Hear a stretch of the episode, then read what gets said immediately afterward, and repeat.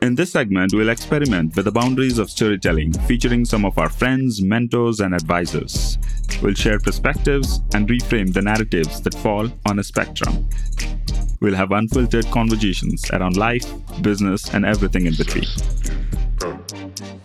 Between the vantage point of a deep thinker and an atomic player, between an objective mind and a subjective heart, between the truth teller and the truth seeker, between two sides of the coin. Wes Kao is the co founder of an edtech startup called as Maven, which is an online platform that helps creators build and launch their own cohort based courses. She's also a marketing expert who has led over 150 launches for Fortune 500 brands and startups. She was the co creator and executive director of Seth Godin's Alt MBA. In the past, she has also led product and marketing at Flite, which was acquired by Snapchat, Bare Escentuals, and Gap Inc. Wes, super excited to have you on our pod. Excited to be here. So I know you are a busy entrepreneur. So how's your day looking like today? I mean, is it all calendarized or do you have some white spaces as well? Yeah, it's funny that you said, you know, it's Friday, so maybe I'd have a lighter morning. I thought so too, but of course something came up. So I think that's pretty common with startup life. But usually I try to block off my calendar. I try to block off my mornings until noon for deep work. And then noon through six or seven is meetings. Oh boy, life of an entrepreneur. so first question to you is that how did you actually meet your co-founders of Maven? Is it like a close knit group of uh, you know Silicon uh, Valley founders, or how did you actually first meet your uh, co-founders? My co-founder Gagan Biyani and I actually went to high school together. We grew up in the same hometown in Fremont, California, about 45 minutes outside of San Francisco he was a year younger, so we didn't really hang out or, you know, spend a lot of time together, but we kind of knew of each other. And we went to college together too. And and we kind of kept in touch every five years or so. We would, we would get coffee. And so last summer, Gagan reached out to me uh, after I hadn't heard, you know, we haven't talked in a while. And he said, Hey, I just got back from two years of traveling abroad after shutting down my last company. And I'm thinking about getting back into edtech. I've been exploring cohort based courses and everyone that I talked to mentioned you. And so he told them, you know, I already know Wes, we're friends. I'm just going to shoot her a text. And um, yeah, so that's how we got back in touch. And we started shooting around some ideas. You know, at first he was helping me with my consulting business. I was, you know, consulting, working with course creators, experts, helping them build their courses at the time. And he was thinking about and trying to learn more about core based courses. So I was giving him some advice on that. And as we started talking, it just became so obvious that that our skill sets were a great match. And we were both really excited about the future of cohort based courses and their mm-hmm. ability to really shake up what online education could be. And we eventually decided to work together. And then a couple months later, we found our third co-founder, Shreyans Bhansali, who was the first engineer and first employee at Venmo and then started an edtech company himself, sold it to Google, and was at Google at the time. So we brought on Shreyans a couple months later. Wow. So it's all connected, it seems so. Like you already knew Gagan from your school days as well, right? So I think um, uh, definitely you built the Alt MBA from the ground up alongside your best uh, best-selling author Seth Godin. Grew it to thousands of students, alumni in 45 countries and 550 cities. That's a big deal, isn't it?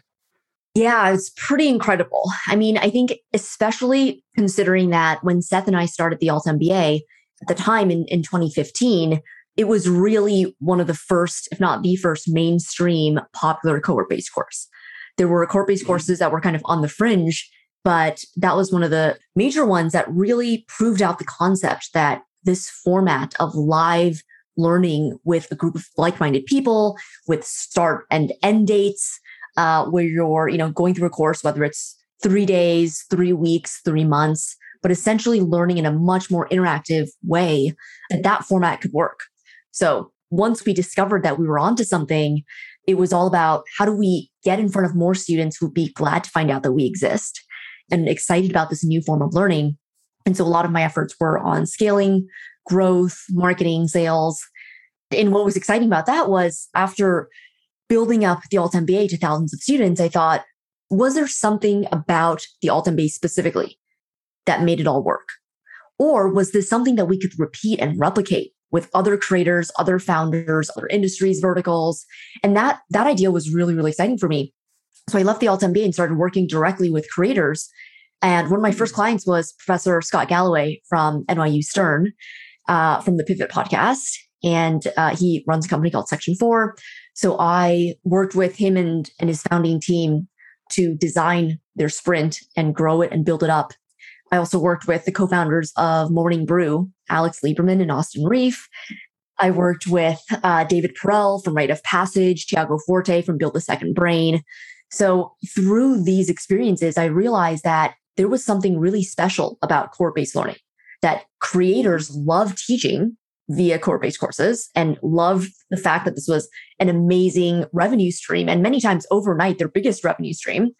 And then on the other side of the spectrum, learners, students also really loved taking core based courses that, you know, most people were used to MOOCs, massive open online courses.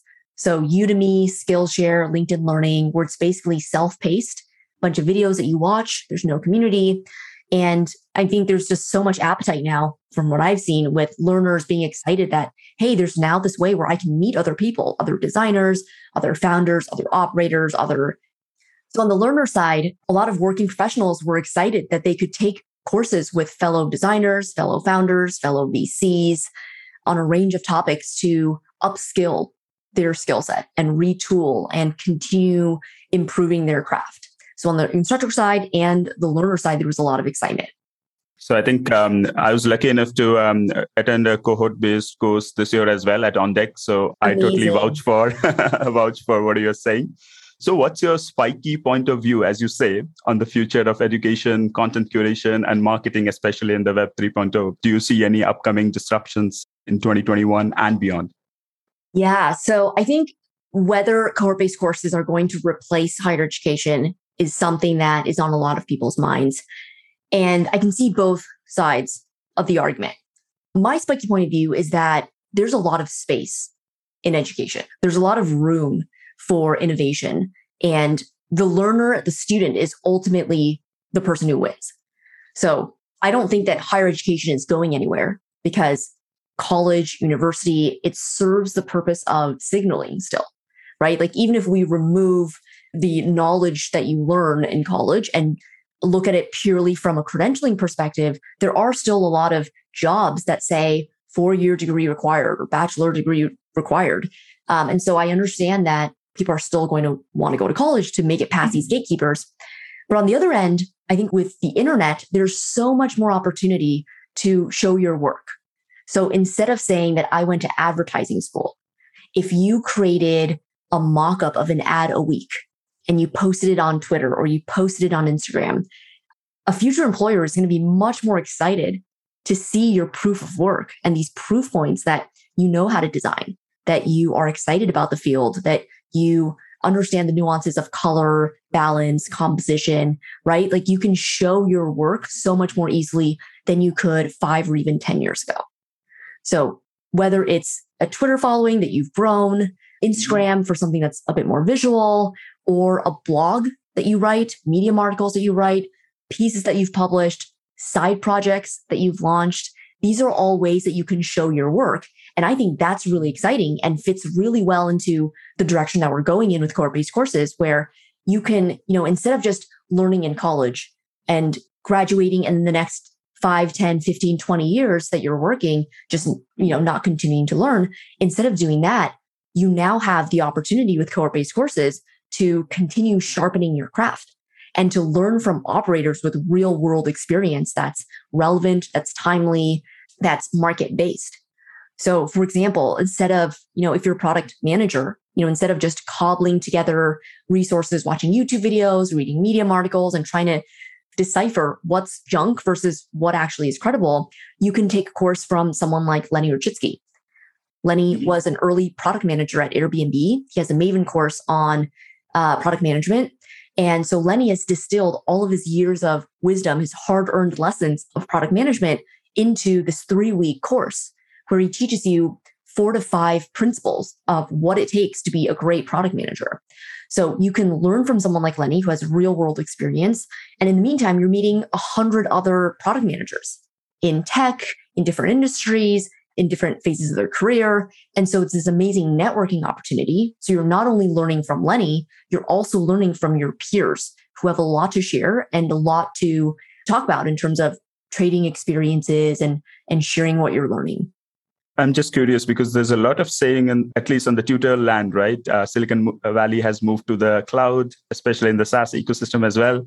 So, uh, do you see in the Valley ecosystem or in the East Coast some of the universities contemplating that some of their courses may be totally like digitally driven, or maybe new universities can crop up in 2021 beyond micro universities that could be all, you know, somewhere running in the cloud and could be cohort driven as well? Some thoughts on those areas? I think the exciting thing about what edtech is looking like and, and the future of education is that there's so much room for innovation even with our core based courses, we work directly with creators. And so a lot of these creators are not traditional professors. They are what we call digitally native professors. People who have built an audience, people have great subject matter expertise, great credibility, but are not interested in being a part of this older university system. So with a lot of these digitally native professors, what's so fascinating is that creators by nature are innovative they're inventive. They love exploring and experimenting and breaking rules and, and coming up with their own rules. And so I teach a three week course on how to build a core based course, which is a little bit meta, I know. But what's so exciting about that is every time I teach this course, the creators and instructors that come out of it always mix up the things that we teach them and they mix and match and they they do their own thing, right? We tell them, here's the box because it's hard to step out of the box if you don't even know where the box is, right? You kind of need some understanding of what are the fundamentals. But once they know the fundamentals, they're so good at breaking the rules in the best ways possible to serve their audience, to serve their topic. So one good example is Julian Shapiro and Sahil Bloom.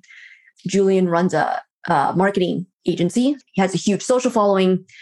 And we had, you know, told them that, hey, a lot of core-based courses nowadays are around two to three weeks. So, you know, you can do it longer, you can do it shorter, but just on average, if you want a place to start, that's a decent place to start. And Sahil and Julian decided to make their course two to three days. So dramatically shorter. And when I heard that, I thought, okay, amazing. Like, let's try it. Let's see how it goes. And it turned out so great. Like, people loved it. A lot of people loved how punchy it was, how condensed it was, how much they got done in three days. You know, and, and sometimes with attention spans. Like sometimes you don't want to do something that's too long. And so this three day course ended up being perfect for their audience. And because of that, we then incorporated that lesson into our own curriculum, our own Maven curriculum to teach everyone else. Mm-hmm. And we told everyone else, hey guys, before we were, we had told you a couple weeks was, you know, an average length, length of a course. But if you're interested, shorter courses also work really well. So now a bunch of other instructors are doing shorter courses and seeing really great results. So you see this cycle of creators inventing and mixing and matching and breaking the rules. Maven then is able to have a bird's eye view of how these creators are thinking about courses and then share those insights and share those lessons with everyone else. So the, the rate of innovation is so fast. And I think that a lot of higher, higher education institutions or, you know, non-traditional schools, whatever it may be, um, are going to benefit from this rate of innovation and just seeing how creators are uh, inventing newness and trying out different formats that you know you and I wouldn't even be able to think of. That was an exciting point. I mean, like A/B testing a bunch of formats early on, and then realizing what works, what doesn't work, and what are the best practices, and then disseminating that to the wider audience as well, right? One of the questions that I was very curious about is that uh, do you foresee that in the coming years, the young professors and various universities as well would be enamored by this particular format? Because if they have been always doing workshops and master classes, so if they foresee that Maven is trying to disrupt this particular educational gap, is there a possibility they can find a crack and just sneak in as well? Yeah, for sure. I don't think that's a bad thing. I think most companies might say like, oh, you know, we're worried about that, but I actually think that that's great. I think the more people there are who are working on innovating for higher education, the faster that we're going to see better outcomes for students, better experiences for students. So I think it's great if higher education starts thinking about, hey, how can we better serve our audience who are now more digitally savvy, who, you know, have now because of COVID realized how much you could do online. And how can we be creative about thinking, you know, what has to happen in person, what has to happen, you know, physically IRL versus what things can we do online that actually save people time from commuting or save people the ability to be more flexible, the, the ability to have more convenient access. Yeah, so I actually think that it's great that higher education might start exploring in these areas as well. The other thing that I will mention too is that I think one thing to think about for anyone who's who's wanting to play in this area is that what worked in one format doesn't necessarily directly transpose into another. So with MOOCs, for example, thinking, you know, back 10, 15 years ago, when the first MOOCs popped up, it was a camera parked in the back of a, a lecture hall recording the professor, right? And mm-hmm. that wasn't engaging for anyone. Like no one loved that, right? And so now you see video courses today on Teachable, on Udemy, on Skillshare, LinkedIn Learning. They're much more engaging than they were before because the self-paced courses of today are designed to be for the format of learning online, right? So you have the, the instructor speaking to the camera. You might have cuts into something, screen shares of visuals, etc. It's not just that camera parked in the back of the room recording for an hour and a half without any edits. So I think in the same way that even with self-paced courses, you need to design for the actual medium and the use case. The same really applies for cohort-based courses. So if you just tried taking a course curriculum 14 week semester and putting it entirely online, that's not necessarily a great experience. And I think we saw that when universities over COVID tried doing that. There were a lot of issues with students not necessarily getting the most out of their semester from instructors purely just turning on Zoom and assuming that students were going to pay attention and assuming that all the same variables that are in the classroom actually apply online. So one of the frameworks that I have that I call the state change method is really helpful here. So if you think about lecturing on Zoom for an hour and a half, your students are going to be bored out of their mind staring at a screen for that long. I mean, really, like even in a meeting that you and I are in, for a 30 minute meeting with your colleagues or an hour meeting, right? Or phone call, even then our minds might wander a little bit. So if you just imagine uh, your students taking a course, sitting, needing to focus and stare at a screen for so long while you monologue, you as the instructor, obviously there, you know, we can think of so many reasons why that's not going to work. And yet that is what the current state is, is instructors, professors monologuing for this amount of time. And so the framework that I, I created is called the state change method. And the state change method is basically every three to five minutes at least, maybe more often, you punctuate your lectures with a state change of some sort. And a state change is basically anything that that breaks that monologue. It could be um, asking students to unmute themselves to answer a question. It could be saying, "Hey, you know, here's a question. Type your answer in the chat box." It could be switching from gallery view, where we see everyone's faces in a, in a Brady Bunch like grid, to switching to slides, or switching from slides back to gallery view so everyone can see each other. It might be having someone else speak. So if I'm the instructor and I'm speaking, it might be saying, you know, hey, having one of the coaches or having the moderator chime in or having a guest lecturer or putting people into breakout rooms, saying for the next five minutes, we're going to talk about this topic in small groups of three to four people. I'm going to put you into breakout rooms now, and we're going to come back and share out. So all of these are examples of state changes. And these state changes help your student feel engaged. They help your student stay awake. They help your student be alert with the material that you're teaching and feel like they are participating member of this course as opposed to just passively sitting there consuming content. And the reason why this is so important is if your student is just passively consuming content, then why are they in a live course in the first place? They should just do that on their own time, watching a teachable video or watching, you know, Udemy videos, right? So it's especially important with cohort based courses and anything where there's a live component to think about what are the things that you can only do live? And how can we make the best of our time together, whether it's 30 minutes, an hour, an hour and a half, two hours of a workshop, to focus on the things that we can do live? And those live components tend to be discussion, debate, role playing, critiquing, live feedback, breakouts, guided exercises. And the amazing thing is that at the end of a core based course, I've never heard students say, gosh, I wish there were more lecture. Right? Like most people say, I wish there were more time to meet other students, or I wish there were more time to work on this one project together, or I wish there were more time to hear students kind of critiquing each other's work or the instructor critiquing someone's work live so that we could all learn from that. So the interactive parts are really what your students want. And I think that's a great insight to keep in mind for uh, whether it's higher education or you know other companies or whoever wants to kind of play in the space of core based learning to really think about that aspect. Well, that was nice. So, so in the future, I'm I'm just curious. Would Maven be interested to actually build, let's say, a AI engine as well that would be expecting or mapping out the interest level of the cohort students as well? For example, you get to know which are the students who are more active or which are the students who would be, you know, given a little bit of nudge here and there. I think this idea of sentiment analysis is really interesting. So, getting a sense of the sentiment of your audience. Are they feeling tired and bored? Are they starting to tune out? Or are they excited? Or are they confused? You know, those clues would be so useful for instructors.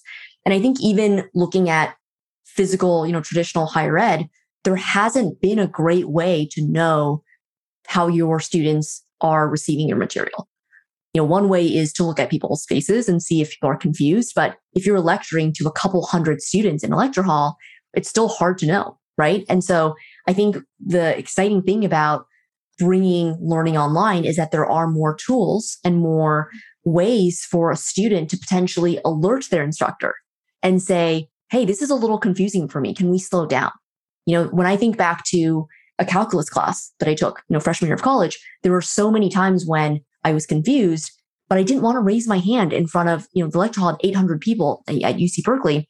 And I just didn't raise my hand, you know, and I ended up falling further and further behind. I eventually got a C in that class. I ended up having to retake it. And I retook it in a much smaller environment with only, I want to say, seven to eight students. This was actually after I graduated and uh, was already working professional um, I decided to retake it in uh, UC Berkeley Extension that was in San Francisco. And when there were only seven to eight people, there were so many more chances where I could raise my hand without feeling self conscious and ask the professor for help. And I ended up getting an A in that class. So, you know, before I had spent all these years thinking I was bad at math or just bad at calculus. This was never something I was able to learn. And it turned out that the change in format ended up making a huge difference. So when we apply this idea to online, if a student can click a button and uh, have either a thumbs up, thumbs down, or or you know, eh, like maybe thumbs uh, horizontal, that's a great way. That you know, hey, if I'm an instructor and I see that 60% of my students have a thumbs down or a, a thumbs horizontal, I'm going to pause so I can spend more time to clarify any questions that people have before we move on. And if you know, 100% of students are thumbs up. It's like, great, let's go through this section faster because everyone gets it. They're, you know, they're ready to move on. And so I think this is definitely something that Maven is thinking about for the future. It's not in our, our near short term roadmap. There's so much else that we need to build that's uh, more immediate that instructors need. But I'm absolutely excited about giving instructors more tools to better understand their students so that they can be a better teacher. So this uh, last year, especially because of you know the COVID nineteen pandemic, and there was a lot of acceleration of um, uh, digital tools in multiple areas as well. A lot of cohort-based courses uh, really took off. You know, there's so many uh, folks running cohort-based courses. So of course, Maven is very unique and uh, it has a tech stack as well. And there are wonderful people supporting it, and, and the community is really raving for it. The funding has taken off. But do you consider that you're still in red waters? Is it very competitive? Or do you see, uh, you know, charting a different trajectory altogether? Well, I think I'm super proud of the traction that we've had so far. We just hit our one year anniversary last week. And so the, the past year just completely flew by. We're still pre product. So there's absolutely so many places where things go wrong. I think with any startup who's only one year in, it's hard to say that we're locked in and, and there's nothing that, that could go wrong. I will say that in the past year, even though we're pre-product, so we we're in private beta, we haven't launched our software yet to the broader public. We've already launched over $2 million in core sales. And we've had over 50 instructors, 10 of which have made over $100,000 in their cohorts, and over 30 instructors who have made over $10,000 in a single cohort. So that's really meaningful income for creators. And I think that's really, really exciting. So, you know, we're about 20 people now. There's still so much to do. So much. I mean, you can imagine with all the founders that you talk to, uh, there's a ton to build, there's a ton to sharpen and improve. And we're really motivated to continue serving our creators, to serving to serve our instructors, and really bring on more people who maybe originally didn't think of themselves as someone who could teach a core based course, right? They, you know, previously didn't consider going into academia being a professor, didn't consider being a teacher, but they have so much to share. And now, if we give you the tools to be able to run a core based course in a lot easier of a way without all the administrative overhead and the tech stack that you have to manage, we're hoping that a lot of subject matter experts are going to realize that core based courses are now much easier and want to explore that. One of the um, interesting element of cohort-based courses is the community that comes along with it. The, the community that is always there for you while you are there in that particular cohort. And even if you are just graduating out of the cohort, you still have that support of the community, right?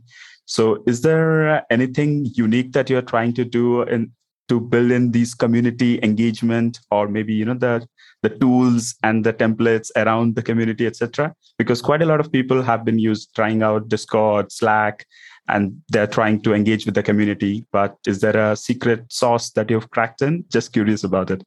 Community is an inherent part of core based courses. They're completely baked in and one and the same with a core based course i would say. I think just given the fact that you are bringing together a group of people that have opted in in their free time to learn together and to pay a premium to learn together, that already gets rid of 90% of people who were tire kickers, who, you know, were just tourists looking around, not really serious. So the fact that, that core-based courses curate people who are like-minded of the same philosophy and, and the same values within a course already sets it up to be so much more community driven.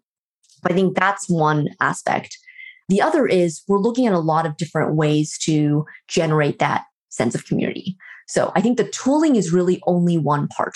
Whether the tool is Slack or Circle or Heartbeat Chat or anything else, I think that's secondary. You know, that might be a spiky point of view given that we're a software company, but, but I think that that there, there are so many creators who who have built such a, a loyal following who have built such an evangelical, excited community that want to connect with each other that it's not so much, hey, is the tool that we're giving them to talk to each other, is that how optimized is that tool? It's more of how do we create the culture of generosity within a community? This was so important in the Alt MBA. The Alt MBA as a course was entirely community driven. We didn't spend a dollar on paid marketing until I want to say a year and a half in.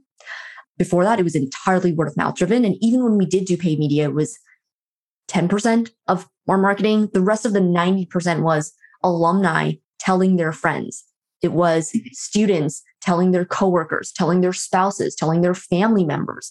We had people who got their sisters, brothers, mothers, fathers, children to do adult children to do the alt MBA, right? And so this word of mouth is really important for community driven products, especially for courses. So, how do you create this culture of giving back to the community, of generosity, of adding value so that your students and your alumni are going to want to tell other people? If you just try to upsell people all the time and, you know, try to trick people or try to use spammy tactics to say, you know, this price is going up tomorrow or this webinar is only going to be available for the next hour. Start watching it now. You know, we all know those internet marketer tactics. That's not going to create long term community. That's not going to create long term trust that, hey, if I bring in these five people into this community, that, you know, you're not going to try this MLM, you know, spammy way of, of trying to sell to them. Right. And so, especially with working professionals who are a lot of the market student base for core based courses, it's very important to respect people's intelligence. I think respect the intelligence of your customer. I think that's super important. And when you do that, you're able to create a community where people are proud to say they are part of this group and then proud to loop in other people and bring them in. I think um, I happened to um, get on um, a call where Ollie from Antler had brought in, um, you know, Alex Lieberman from uh, Morning Brew, and we were, we were discussing about, um, you know, when when um, content becomes a commodity, then the community is the differentiator. Because what happens is that on a digital spectrum, you'll find a lot of content which may be similar or maybe in the same range of, let's say, 60 to 70%, etc then any content that has a community wrapped around it and that community is really you know vouching for that particular content and the leaders and the community members etc that really becomes a, a differentiator in the coming years. Absolutely. I wrote an op-ed for andreessen horowitz's publication on this topic that content is now a commodity and therefore community is what differentiates any experience whether it's a course or something else and when you think about you th- when you think about what consumers pay for they pay for something that's scarce. If something is abundant and free or low cost, it's very hard to compete and charge a premium. So when you look at all the different places where one could learn something, there's the MOOC platforms, of course. So Udemy, LinkedIn Learning, Skillshare, Coursera, edX. There's also YouTube. There's millions of videos on YouTube that teach you how to do something, right? ton of educational content on YouTube. There's some crazy statistic that escapes me now, but the number of hours of educational content that's uploaded into YouTube every day is insane. And then you have more traditional forms of learning with, you know, higher education, continuing education, MBA, executive MBA programs.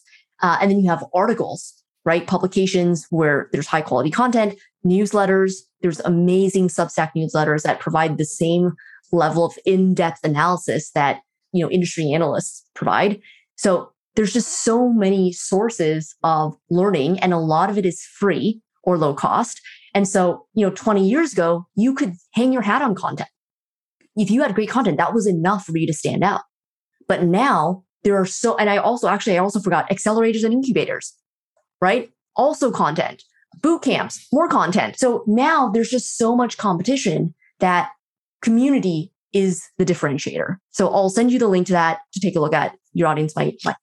Sure it could be that uh, death by content could be one of the headlines as well because there's so much of content in the digital ecosystem. But i think you are a marketing genius Wes and i loved our conversations so uh, what would be your some of the recommendations for the new age uh, digital entrepreneurs who are primarily working in the digital spectrum right? A lot of uh, new business models have uh, started up and i'm very long on saas. So the subscription economy is really um, accelerating the creator economy as well so people are uh, generating amazing content through their personalized newsletters, through host platforms, through, like you said, Medium, etc. And they're charging a premium for the content that they are creating. Packy is a great content uh, creator as well. So, um, uh, what are the few of the advices that you would give to your fellow entrepreneurs or uprising entrepreneurs as well who are primarily operating in the digital spectrum? The world is getting noisier and noisier. So, we just talked about how within ed tech, there's so many different options with content becoming quantity. It's more and more important to figure out how you're going to stand out. And, you know, if you think about all the other companies or individuals who might be offering a similar service or who might be offering a similar product or who might have a similar background to you, there's thousands of people who could do something maybe similar to what you do. So the sea of sameness is a very real challenge. And the antidote to that is what I call a spiky point of view. That if you want to stand out, you have to have a spiky point of view. So what is that? A spiky point of view is basically an assertion that you have about your field of expertise that other experts might disagree with. So it's not having a hot take or a controversial stir the pot kind of comment just to just to get people riled up for the sake of it, but it's rather rooted in your expertise where there's good rationale and it's defensible. I'll actually I'll give an example of what's not a spiky point of view. What's not a spiky point of view is saying sales is about relationships. That doesn't teach your audience anything new. Most people already assume that sales is about relationships. That's kind of the default belief. So that's not spiky. But if you say that sales is not about relationships, It's actually about X. X might be your ability to challenge your prospect and teach them something they don't already know. That is a spiky point of view. So another example of spiky point of view, a lot of people do marketing as a last step, right? You do the product, you make sure that the product's amazing, you do, you know, research, you think about go to market, and then you tack on marketing at the end. So my spiky point of view is that that's too late. It's too late to put marketing right at the end. What you want to do is do it right at the beginning. That you need to think about marketing right from day one because you need to think about who is going to buy this and why. And why would this be a no brainer for them to spend their real cash money dollars on you or your product, your software, your SaaS company, etc. So by doing marketing in day one, you prevent all of these other problems that can happen downstream later on down the line. And that's why you need to think about it up front. So that's another example of a spiky point of view. So I think having a spiky point of view is so important, especially in competitive arenas where there's so many other options that your customers might have. And by having a spiky point of view, you are able to, to snap your audience out of the the same old, same old that they're hearing from everyone. You're doing something different. And you're also adding value to them by teaching them something that they don't already know. Excellent. I think uh, the Maven course accelerator that you're starting from September 27th to October 15th, is that the third cohort, uh, uh, Wes? It's the fourth.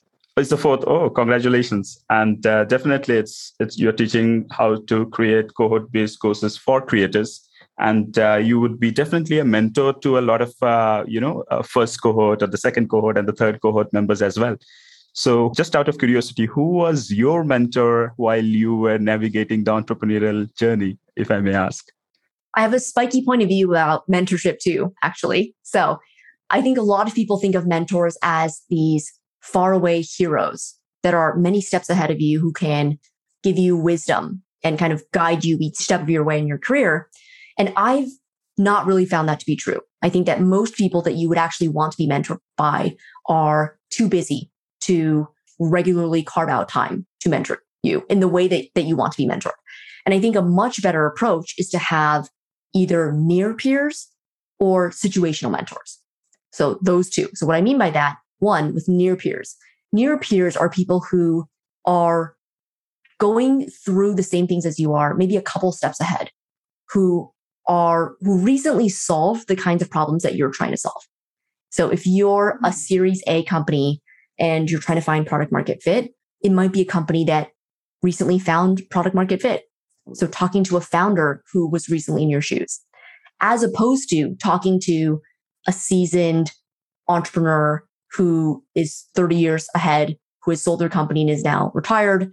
Obviously, they built something up really great, but is, you know, they're not in the day to day anymore. So that's what I mean by near peers. I've learned so much in my career through near peers. The conversations that you have are, are much more relevant and timely and specific and concrete because this was something that they just recently went through.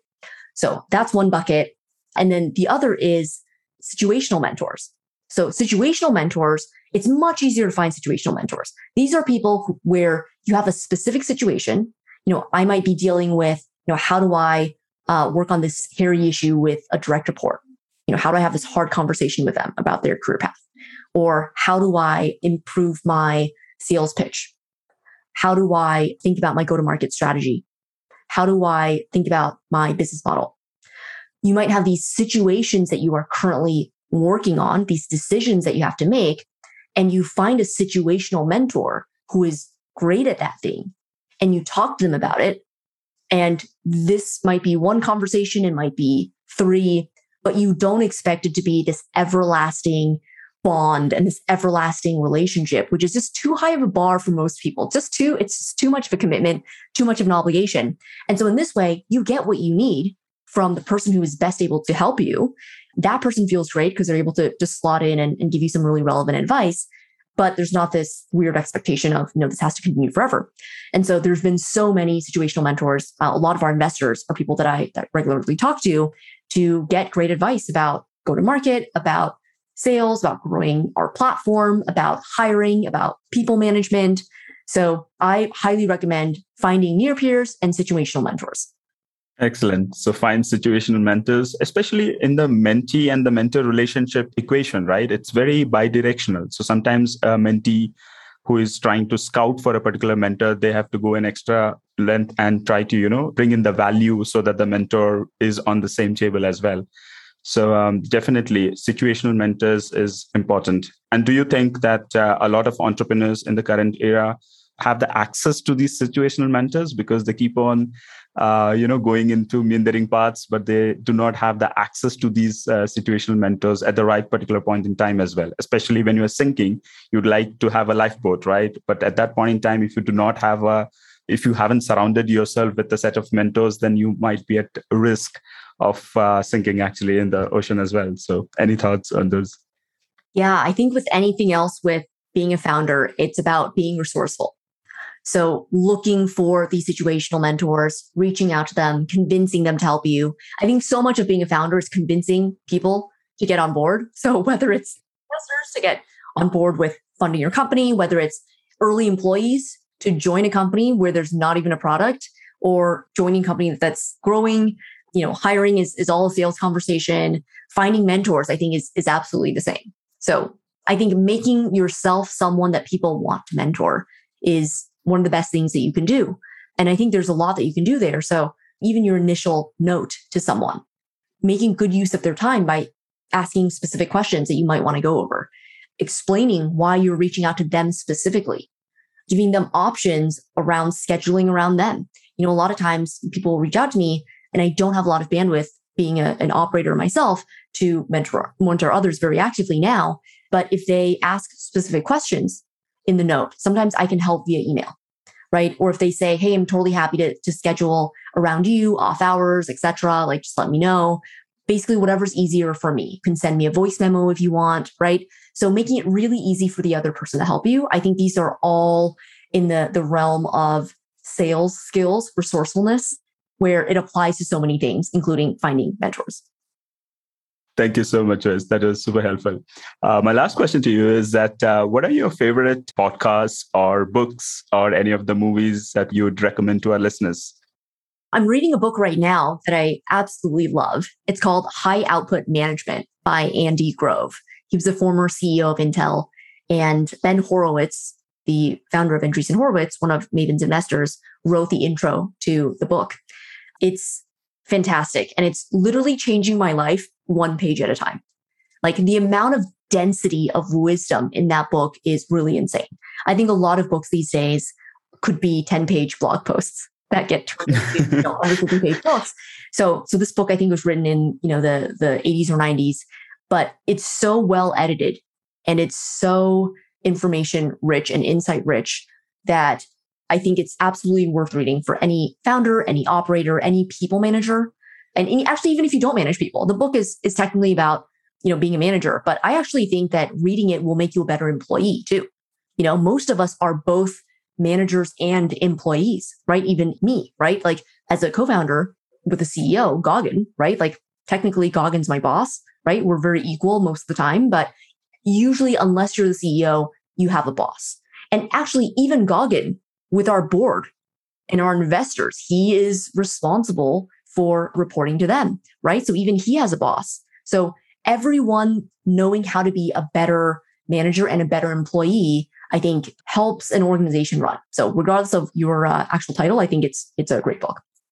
Excellent. I'm actually betting on the fact that you will be a published writer as well with the best-selling concept because you come from the you know marketing uh, background. You've worked with Seth Godin, so I have no doubts that uh, you will be an amazing uh, you know best-selling writer. So yeah, I wish you all the luck for your uh, upcoming endeavors as well, Wes. And looking forward to uh, interact with you in my coming days or a few months as well thank you for coming to our show. I mean, our listeners will definitely enjoy the conversations and some of the valuable nuggets of information that they can actually take and implement in their scheme of things as well. Because quite a lot of our listeners have been telling us that we want practical inputs, something that we can actually take it away and implement in our real lives. We do not want the 30,000 feet fluff, but we want the practical, you know, actionable pointers as well. So, listening to an entrepreneur like you, definitely a lot of our entrepreneurs uh, within our community and ecosystem will really benefit. So, thank you so much for your time. And I loved, I absolutely loved our conversations as well.